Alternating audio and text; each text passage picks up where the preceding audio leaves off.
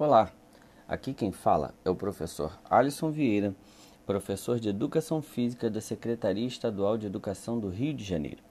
Estamos no podcast 5 de Educação Física do primeiro bimestre do módulo 3 do ensino médio das unidades escolares da DIESP. Hoje vamos falar sobre doping. Poderíamos falar de drogas sem falar de doping, que é caracterizado pelo uso de substâncias que podem alterar a resposta do corpo frente a um estímulo. Na maior parte dos casos, o doping é realizado por pessoas que pretendem potencializar seu rendimento, força, agilidade ou até mesmo perda de peso. A maior parte de pessoas que buscam doping são atletas de alto rendimento, mas não é incomum vermos pessoas em academias fazendo uso dessas substâncias. Em geral, o doping é realizado na busca por potencializar ganhos que, para aquele indivíduo, fisiologicamente já foi atingido em seu máximo, como aumentar força, tolerância à fadiga e aumentar a velocidade de recuperação de lesão tesidual gerada pelo exercício, entre outros. Para os frequentadores de academia, a utilização de drogas tem como intuito central a melhoria da estética, sendo que em meados de 1960, com o aumento do culto ao corpo, essa prática tornou-se mais prevalente.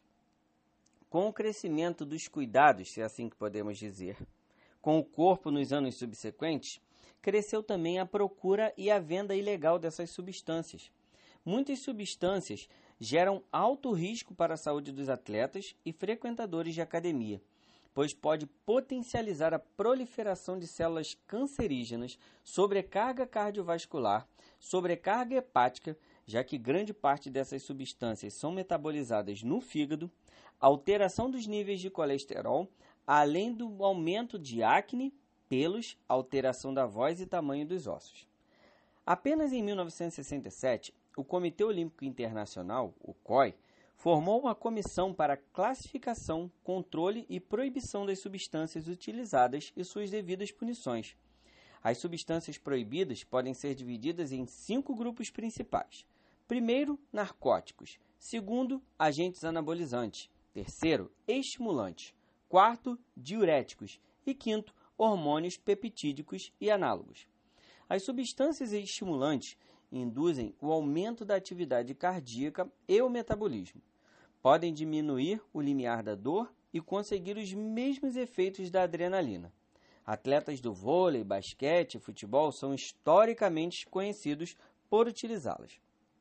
Já as substâncias analgésicas e narcóticas são exemplificadas pela morfina e petidina. Nesse caso, elas atuam na diminuição da sensação de dor e são utilizadas por atletas de esportes de resistência. Os esteroides anabólicos são derivados do hormônio masculino, a testosterona.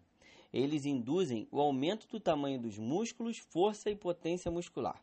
É bastante utilizada por lutadores ou em qualquer esporte que envolva força explosiva, além dos praticantes do exercício de força em academias.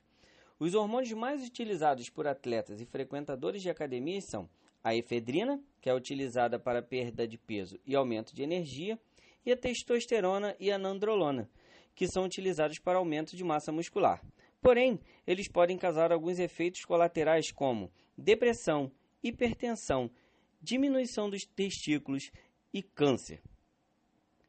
O exame de doping pode ser realizado pela coleta da urina ou sangue, sendo que os controles podem ser realizados nos períodos de competição ou fora delas. A sofisticação da dopagem acompanha a evolução da farmacologia.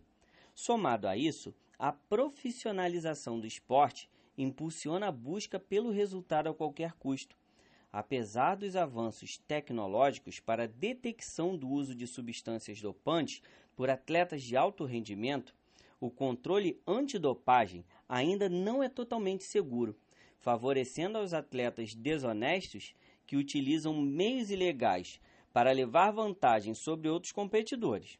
Porém, vale ressaltar que o doping se torna uma questão de ética, onde princípios e valores do esporte são violados Portanto, não vale a pena. Um abraço e até breve.